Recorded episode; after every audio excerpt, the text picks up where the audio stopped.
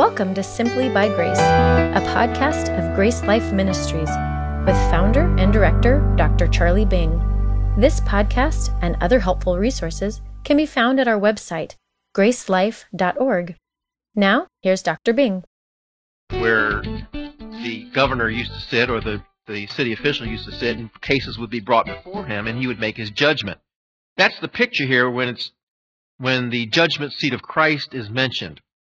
It's the Bema seat used in that day for the uh, the city elders or the city governor or whatever it is to uh, pronounce his judgment on the cases that were brought before him. People could plead their cases. Well, we're going to have an opportunity to do the same thing before Jesus Christ. We must give an account of ourselves to him. Why did we do certain things? Why didn't we do certain things? Uh, we will receive a, a commendation or perhaps not. Another passage that speaks of that judgment for Christians is 1 Corinthians 3 9 through 13. We know from the context that Paul is talking to Christians here, and uh, he says, We are God's fellow workers. You are God's field.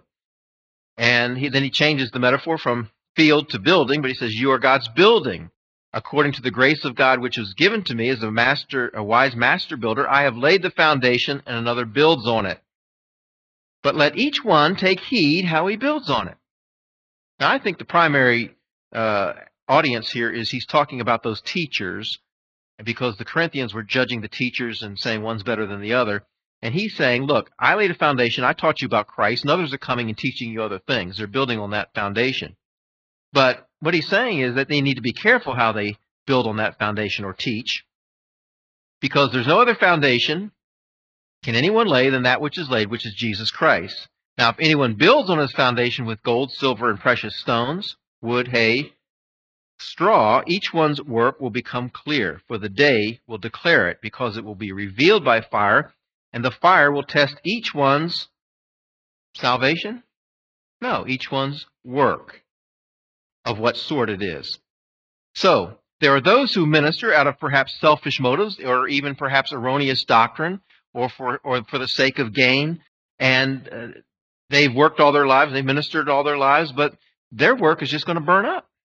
On that day, on that day of assessment, that day of the judgment seat assessment, their works and their ministries aren't going to account for anything. It's going to be like wood, hay, and straw. On the other hand, there are those whose works are backed up by good motives, who have worked and labored all their lives, perhaps to build on this foundation of Christ, to come along and teach others out of the best of intentions and motives, and uh, and and hopefully pure doctrine will be a part of that and their works will persevere and survive the fire, and they won't be burned up. And uh, most important, perhaps, is the verse that we left off because it says in verse 15 that there is one. Well, you know, we'll look at that passage later. But the point is here is that there is a day coming. There's a day coming when our works will be tested by fire. Not our salvation or not our person, as sometimes erroneously is taught here, that this is purgatory or speaking of hell, because every time some people see fire, they think of hell, but that's not in our, remember our good hermeneutics, we were separating these categories. And then 2 Corinthians 5.10, Paul said, For we must all appear before the judgment seat of Christ, that each one may receive the things done in the body according to what he has done, whether good or bad. Paul knew himself that he would have to give an account. He says, We must all appear. Paul wasn't wondering, wasn't putting his salvation on the line and saying that I'm going to be judged on my salvation. He's saying that I'm going to be judged on what I've done with my life. So you see, the Christian does have accountability, and that accountability uh, comes down to what Jesus pronounces at the judgment seat of Christ, based on our lives, our work, our ministry. So when we talk about rewards and the judgment seat of Christ, we're talking about a judgment for Christians, and it's a judgment of how we lived our new life, our motives, and our deeds for the possibility of eternal rewards. We will be rewarded if we have done worthy deeds, worthy motives, good teaching, have used our lives well. We need to be very clear about it that it is not a judgment of our salvation to see if we go to heaven or hell. Okay? So we're not talking about a truth. now we're talking about the truth. We're talking about truth that applies to you and me in this room and to other believers, which will be a judgment for rewards and not for salvation. Now, when we talk about rewards, and I understand that, you know, rewards um, is not usually taught in churches, period. I'm sure uh, Rodney has addressed it here, and other grace churches you'll hear it, but in many, many churches you won't hear anything about rewards. And people say, boy, that's the first time I've ever heard that. So I don't know what your response is going to be, but it's a, a big, vast study. And it always amazes me that so much material is never taught or totally ignored. Like that book I, I showed you the other night, he never even mentioned rewards in his interpretation of those passages. And yet it permeated Christ's teaching, it permeated Paul's teaching, and Peter and Hebrews and everybody talked about rewards as something not for salvation, but for how we uh, handle our Christian lives. Christians are going to be judged for many things. I don't have an exhaustive list, but let me give you a sample list of some of the things that we'll be judged for. Our treatment of others. Uh, we don't have time to look at all these passages, so you can look them up later to verify what I'm saying. But in James 1, for example, through chapter 2, 13, it talks about um, not showing favoritism to others and showing mercy towards others. And he talks about a judgment, for judgment will be without mercy to those who don't show mercy, he says in verse 13. So we will be judged for how we treat others. We'll be judged for our service. And a couple parables uh, teach that those who serve faithfully will be rewarded for that faithful service. Uh, our use of money. Uh, 2 Corinthians 9 says if you sow sparingly, you'll reap sparingly. But if you sow, you know, abundantly, you'll, you'll receive abundantly. That's a biblical principle in 1 Timothy 6, 17 through 19. He says it in a very interesting way. He says that we can store up for a good foundation that they may lay hold on eternal life. In other words, the exhortation here is to encourage the rich, those who are rich, to give generously because they store up for themselves a good foundation and they can lay hold on eternal life. Now, he's not saying that you can buy salvation. But when he says lay, when he says store up a good foundation, I think he's talking about a good foundation for a life in eternity, a rich experience in eternity. And then he says lay hold of eternal life. Well, they already have eternal life, right? But remember, eternal life is not just a quantity of life, but it's also a quality of life. It's a relationship. And I think what he's saying is they'll just have a richer experience of God's life, is the simplest way I could say it. Our leadership is going to be called into judgment. Um, leaders have to give an account for themselves. 1 Peter 5, 1 through 4 talks about elders in the church. They'll have to give, uh, the shepherds in the church will have to uh, give an account to the chief shepherd. And Hebrews 13, 17 says, that talks about leaders having to give an account for themselves. Rulers must give an account. That puts a little tremble in my knees every now and then. We'll also have to give an account for our words. Matthew 12 says that um, uh, every idle word. We'll have to give an account for every idle word. Luke 12 talks about what is proclaimed in secret will be announced on the rooftops. I mean, there's going to be a time where the things that we say are not just going to be heard by our wives or our children or, or held out by the walls of our home, but every word will be evaluated. Our diligence. Paul talks about running a race. I'd actually like to turn to this passage because I don't have the text on the screen and just show you an example here because this verse is often misunderstood in chapter 9 of Corinthians, 1 Corinthians 9. We look at verse 24 and Paul says, Do you not know that those who run in a race all run, but one receives the prize? Run in such a way that you may obtain it. Now, his word and his exhortation is to Christians, not to non Christians. And so he says that there's a prize, so but you need to run in a certain way to obtain it.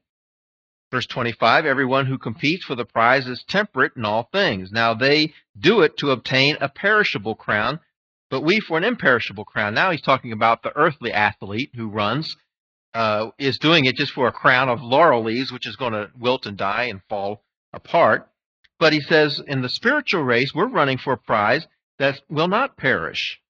He doesn't exactly say what the crown is. And so Paul says, Therefore I run thus, not with uncertainty. Thus I fight, not as one who beats the air, but I discipline my body and bring it into subjection, lest when I have preached to others, I myself should not be discom- become disqualified. disqualified from what? Salvation? No, he's talking about the prize in the context, right? But yet some people use this verse to say, see, Paul was even didn't even know he was saved for sure until he died. Isn't that an absurd thought? That Paul would say, I'm not even sure I'm going to get there. But yet there are people who say that. But Paul wasn't unsure about eternal salvation. He was unsure about the prize. And he was saying, I'm trying to run my race in a very disciplined way. And what is it that usually gives way to undiscipline? It's our bodies. They want something that we're not supposed to have. And there goes discipline out the window. Well, there goes your prize out the window. So if we can control our bodies, we can often control whether we win that prize or not. So Paul is talking about himself hypothetically, but also actually, but it's certainly in the context of believers. Our faithfulness, faithfulness in suffering. In James chapter 1, the uh, one who suffers, endures temptations, receive the crown of life. What is the crown of life? I don't know. We'll talk about that later. I'll tell you later that I don't know. the best I can do. Our our witnessed unbelievers also. Uh, Paul talks to the says to the Thessalonians, "You are my joy and my crown at the day of Christ's coming." And uh, so there is an aspect that uh, those that we to whom we witness become our reward themselves. And John chapter four, I think, is your passage there on the outline, also mentions that. Uh, there's a promise for those who long for Christ's return. 2 Timothy 4, 6 through 8 should be the proper reference, 6 through 8. Uh, there's a crown of righteousness waiting for those who look for Christ, who long for Christ's return. In other words, those who, it shows that they have not an earthly uh, fix, but a heavenly fix. And so they're living their lives for eternity, and that will be rewarded when Christ returns with a crown of righteousness. Uh, holiness and purity, 1 Peter 1, 15 through 17. You can look at that passage when you get a chance. Uh, you might jot down 1 John 2, 28, I think I did already for you. But holiness and purity will be rewarded. Um, we won't have to be ashamed at his coming. Um, we'll see praise, and honor, and glory. Our humility, Matthew 20, where he uses, uh, where Jesus teaches that to be a great, to be great, you need to be a servant of others. And so, in other words, to be great in the kingdom of God, you need to be a servant of others. So, our position and reward in the future in the kingdom of God depends on how we are serving others here on earth. Now, that list could be extended. In fact, even as uh, JB taught, I was noticing, uh, I noticed rewards so much in the scriptures that you see it just about everywhere, and you can extend that list. I think JB th- said he had 33 things that were rewarded that he counted. And here's just a partial list. Oh, our humility is the last one. Our humility from Matthew chapter 20, verses 24 through 28. So Christians can receive rewards, and a reward um, can be gained or lost. Now is a good time to look at 1 Corinthians 3. Again, make another observation or two. We already said that there are two different ways that people can minister and build on the foundation of Jesus Christ. They can do it in a worthy manner that will survive a fire, or an unworthy manner that will not survive the fire will be burned up. But verse 14 says, If anyone's work which he has built on it endures, he will receive a reward. So worthy works, worthy ministry earns a reward. However, verse 15 says, If anyone's work is burned, he will suffer loss, but he himself will be saved so as through fire. So you see, the burning here is of the works, not the person. The person in the end ultimately will be saved, yet so as through fire. I, I picture a guy running out of a burning house with his boxer shorts on. This is somebody who's ministered with unworthy motives or wasted his life, and uh, and he survives. He's saved, but he doesn't have anything with him. No treasures to take with him. Nothing of value to take with him and his hair's smoking. His eyebrows are singed. There's going to be secondhand smoke in heaven, in other words. There's going to be Christians who are there, but they're smoldering. They just got through the fire.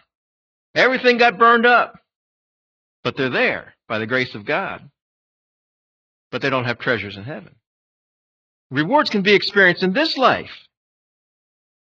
While you're turning to Mark 10, I'll remind you what John 10 says. John 10, remember, Jesus said, I have come that, that you may have life and may have it abundantly. So Jesus was concerned not just with our eternal life, but also that we would have an abundant life or a very fruitful life as well. Now, Mark, I like Mark chapter 10. Uh, it's a good passage following um, Jesus' discussion about it's harder uh, with the rich young ruler and how hard it is to get into heaven, like going through the eye of a needle and so forth. We come to verse 28. Well, actually, you need to back up to 27 because he says, With men it's impossible, with God, for with God all things are possible. With men it is impossible, but not with God, for with God all things are possible. Uh, talking about how anyone can get into heaven, I think, and be saved. Uh, it's it's by God's grace, and that's why it's impossible on man's part. And but Peter says to him, "Look, we because see, he he just heard Jesus tell the rich young ruler that he needs, in order, I think, to, to show him his sin, he needed to give up everything because this man coveted. He didn't. He thought he was keeping the commandments, and yet Jesus was showing him that he really coveted. And so he says, "Go sell everything, give it to the poor." And the guy wasn't willing to do that. rich young ruler wasn't willing to do that. Now Peter's watching this, and he's thinking, "Yeah, but I did that." And so he says, he says in verse 28, Peter says to him, See, we've left all and followed you. And that's exactly what it says in, in um, Luke chapter 5 when it says that when Jesus said, Follow me, it says that Peter left everything and followed him. In other words, the question behind Peter's question is, which wasn't really a question, it's a statement. What Peter is saying is, Lord, we've left all to follow you. Uh, what's in it for us? And so Jesus answers him and says, Assuredly I say to you, there is no one who has left house, or brothers, or sisters, or father, or mother, or wife, or children, or lands for my sake and the gospel's, who shall not receive a hundredfold. Now look, it says, now in this time, houses, brothers, sisters, mothers, children, and lands with persecutions, and in the age to come, eternal life. Now you see the rewards are broken into those two different aspects. One is in this life, and secondly, in the life to come. So yes, there are rewards that are experienced in this lifetime. Peter, you, I know you've left your family, but I'm telling you, uh, you're going to have a hundred times more family because you're following me. You've left your home, but you're going to have a hundred times more homes. Uh, my friend, that, that just bears out with, in, to be so true. Uh, and you experience it as I experience it, but uh, I am closer to people in Christ, my brothers and sisters in Christ, than I am to my own flesh and blood brothers and sisters who don't know Christ. And I have a bigger family than I ever dreamed I'd have. I, I, I have such a big family now that I forget everyone's names. so forgive me for forgetting your name, brother and sister. But my family has just grown so much uh, because in following Christ, I have a hundred, a thousand times more than I ever thought I would have in my earthly family. When I when I got married to Karen, I told her I said I'm going into the full time ministry. This was kind of like you got a little time to change your mind now. This was this speech. I said I'm going into full time ministry, and I don't know if I'll ever be able to own a house because you know ministers typically don't get paid a lot. And didn't didn't faze her a bit. She's just not built that way anyway. She does she doesn't want a lot, doesn't expect a lot. That was fine with her. So, you know, we went ahead and got married and but we were able to buy a house and while I was still in seminary, we bought a uh, 1100 foot house, 1100 square foot house. There we raised four children part way and had a church office all in that little house. And uh, then I was, uh, we finally decided, well, we need to sell this and try to find something bigger. And uh, so I put it on the market and uh, we actually sold it and I had just uh, I actually put a contract on another house which really wasn't bigger, but it's all I could afford. But at least it had the opportunity where I could build on another room. My other house didn't have that, so I said, well, we'll just get it and build another room. And then the friends in the church were leaving, and uh, they were moving out of out of the state or area, and they said, you know, Charlie, we want you and Karen to buy our house, and they had a big house. And uh, I and when he said that, I literally laughed. I said, I said, yeah, I didn't want to hurt. I don't want to hurt your feelings, but you know, we just we there's no way in the world we can afford your house. He said, no, no, no. Let's just talk about it. Just let's have dinner together and talk about it. Well, I I said okay, you know. So we did that, and to make a long story short, uh, God was so gracious through him that we live in a house now twice this, that more than twice the size of that home, and we've continued to raise our children there. And it's just been a home I never thought I could own. Well, that's just the physical part of it, you know. But so then I then I say, you know, I like to get away. I can only really write when I get out of town and get away from all my distractions of home and office. So I remember one time writing and mentioning in a newsletter, but I'd like to get away somewhere to write, you know. And I probably had a dozen people contact me and say, "Oh yeah, you can use our house, you can use our cabin, you can use our property here or there." And it just it just overwhelmed me because at the time I just related it to this passage that uh, you you can give up your house in this life, but God gives it back a hundred times more. And the whole point is that there is a reward in this life for following Him, much less in eternity. It starts in this life, and that's it's wonderful experience at that life. But Jesus also says, in the age to come, eternal life. And eternal life is not, again, speaking of saying that you'll, you'll be saved because you're making these sacrifices, but you'll experience, you think that's experiencing life? You'll experience it even more in God's presence, more of His life in the age to come. So rewards can also be experienced in eternity. And so Matthew 16 talks about Jesus uh, returning and giving us rewards. And Revelation 22, likewise, talks about Him coming and giving us rewards at His second coming that go right on in to eternity. Now, when we look at the uh, idea of rewards in the scriptures, we see that they can vary. There's different kinds of rewards. Jesus says, you know, uh, lay up treasures in heaven. So you can have treasures in heaven. What are they? I don't know because that passage doesn't say. But if Jesus calls it a, it a treasure, I think it's going to be pretty good, and I'm just willing to trust them with that. How about you? Okay. And um, then there's rewards that are called the crown rewards uh, the crown of glory, the crown of life, the crown of rejoicing, the crown of righteousness, for example. I tend, you say, what are those, Charlie?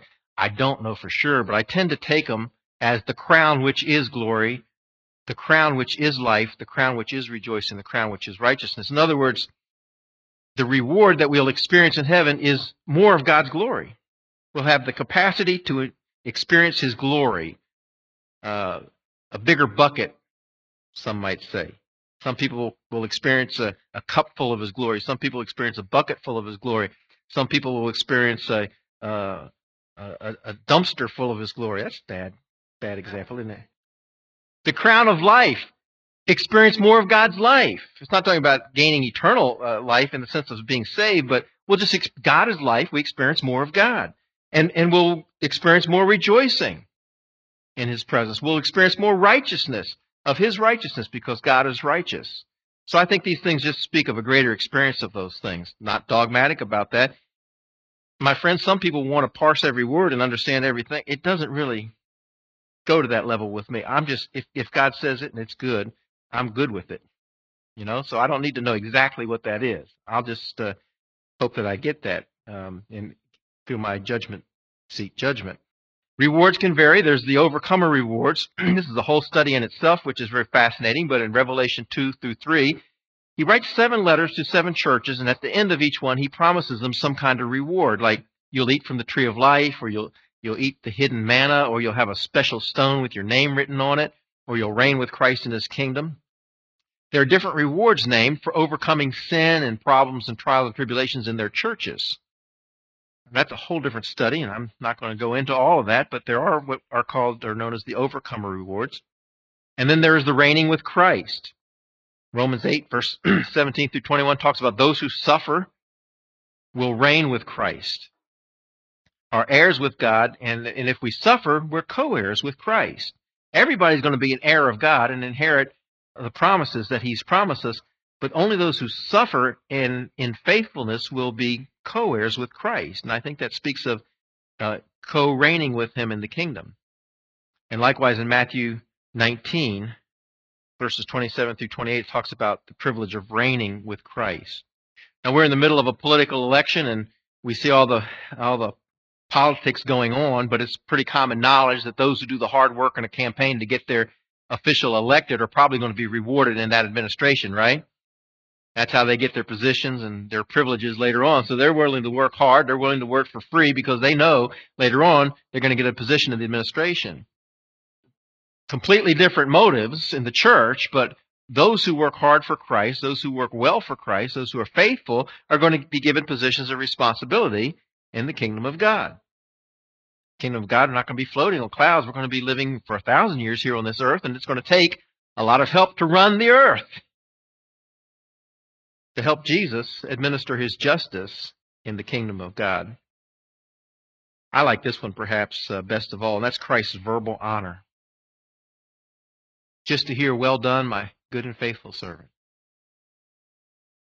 Uh, to have him confess me before the Father, Matthew 25, perhaps speaks of, uh, you know, if we confess him before men, well, he'll confess us before the Father. That could be immediately or could be in the future as a reward.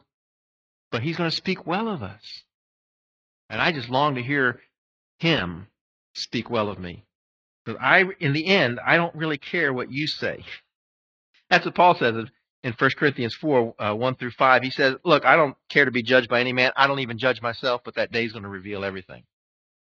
Paul's saying, I don't care what you think. I don't even care what I think. Only what God thinks matters. And so I love it when people say, nice message, nice whatever, but I don't take it too seriously. It's only what God says that counts. Christ's verbal honor. And that means a lot to me. When are these rewards given? Well, it's not real clear when the rewards are given, but it seems that some are given at Christ's coming, and uh, uh, and uh, it seems that they would either be at the rapture or after our death, and perhaps in our glorified bodies, so that we can enjoy them. So I'm kind of placing them probably between the rapture and the second coming, which means during the tribulation period, where church believers would be rewarded. And then those reward, the effects of those would carry on into the kingdom and eternity. Again, this is a big area of study, and there's a lot of people who have done more meticulous thinking in this than me. Again, they're motivated to do that for their own reasons. I, it's good good enough with me to know that I'm going to be rewarded, and uh, the timeline on that doesn't fascinate me as much as it does other people. So if you ask me more questions about that, I'm happy to tell you I don't know. Why should we teach about rewards? Well, I can go into a lot of things, but did you hand the second handout too? The second handout is from my Grace Notes, the kind of Bible study I put in my newsletter. And it's also available for free downloading on the internet, and you can take that copy and copy it. And, and what we're trying to do here is answer the objection that some people have about rewards, because there are those who say, you know, don't teach me about rewards. That's selfish. That's not why I serve Christ. That, that's a selfish motivation. They have a point that it, some people could look at it in a selfish way. And secondly, I, I, would say it's not the only motivation. The highest motivation for serving God is, is love of God and gratitude for what He's done. There are other motivations like duty and eternal significance. You can even you can even serve God out of fear. That's the last motivation. That's the bottom of my list. But rewards is somewhere under love and gratitude. But it's a legitimate motivation. It's not the one that presses my button. I like to know I like to think I'm serving God because I love him and I'm so grateful for what he's done. And if God wants to reward me for that, that's fine. That's why I don't need to know what the rewards are or when they happen. Because I'm going to do what I'm going to do for God because I love him. So are rewards selfish? Well, they can be, I guess, if you look at them in a mechanical way, but that's not the chief appeal in the scriptures to begin with. And then I give you many other reasons we ought to teach about them. Uh, but the bottom line is this if God is pleased to give us rewards, who are we to say that that's a selfish thing? Then we would say that salvation's a selfish thing. Because I wanted to get out of hell, so I believed in Jesus. Is that selfish? Well, but God wants to give us salvation. And He wants to give us rewards. In the end, rewards glorify God, and that's why He does give us rewards. The elders throw their crowns before Him. And, and if I can take my rewards and in any way glorify God with them, then God receives the glory and we're both happy. So who am I to say that that's a selfish motive? So you can look at that uh, Bible study note there. Life under grace is not a life of license, but a life of responsibility with temporal and eternal consequences. Okay? When we talk about be truth, when we talk about sanctification, it's very, very important to understand that Christianity is not just getting the ticket to heaven,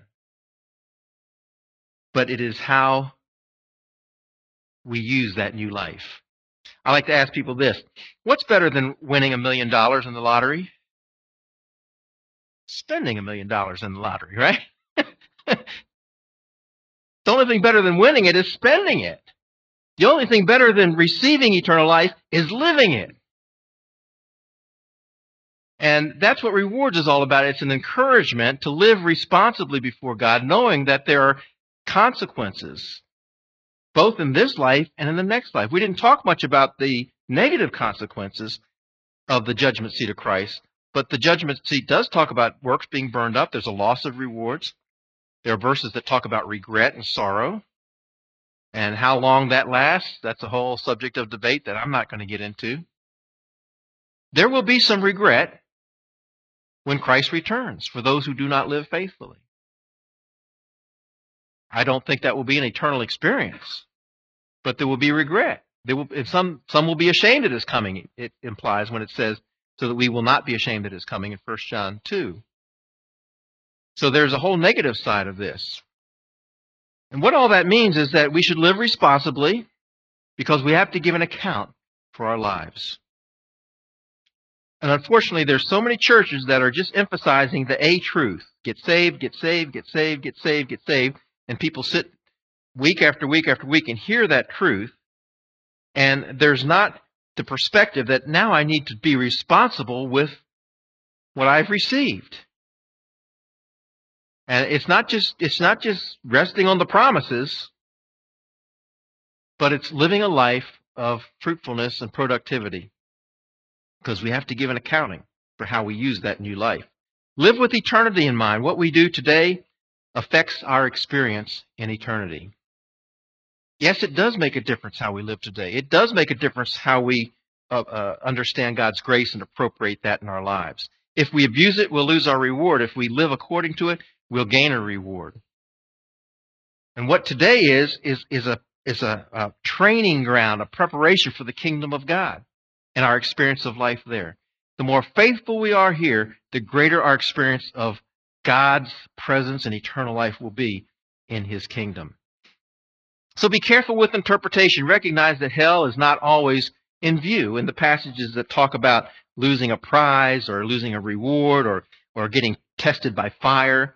So many people jump to the conclusion that those speak of hell. And that's the mistake that this, this fellow in this book I showed last night is doing every time he reads any kind of judgment, it's an immediately assumed judgment of salvation, an A truth, and he never sees the B truth in it. What a one sided, one dimensional view of the Christian life that is. But we who teach the grace of God in salvation and the grace of God in the Christian life understand that that means that we have to give an account that we have lived responsibly under the grace of God. And because of that, we're going to have a greater experience in eternity. And I don't think that people are going to be jealous in heaven about, uh, uh, you know, if somebody has more glory than another or somebody has closer to the throne than another. I don't look at it like that. I think we'll all be happy to be there, don't you? And um, we're just going to be, some are going to be happier than others, uh, appreciate it more than others, because in this life, They've created them in themselves a greater capacity to enjoy that.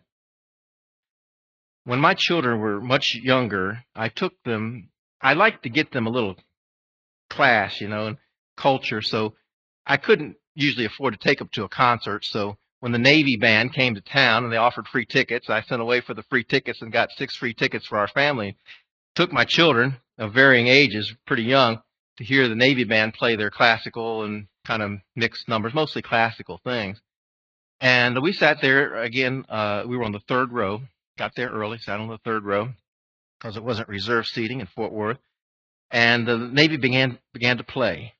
And uh, uh, my first, my youngest was uh, fell asleep, I think, on the first song. Now I'm not a great music aficionado. I don't know a lot about music. I know what I like. I know what I don't like. I don't know a lot enough about classical music to really appreciate it, but I like some of it. I just if it sounds good, I like it. That's about my criteria. So I enjoyed enjoyed it. I was having a good time. Uh, I think my second one fell asleep probably during about the third song. Uh, my fourth probably nodded off quite a bit, and my my third nodded off quite a bit. And I think my fourth might have stayed awake for the whole thing.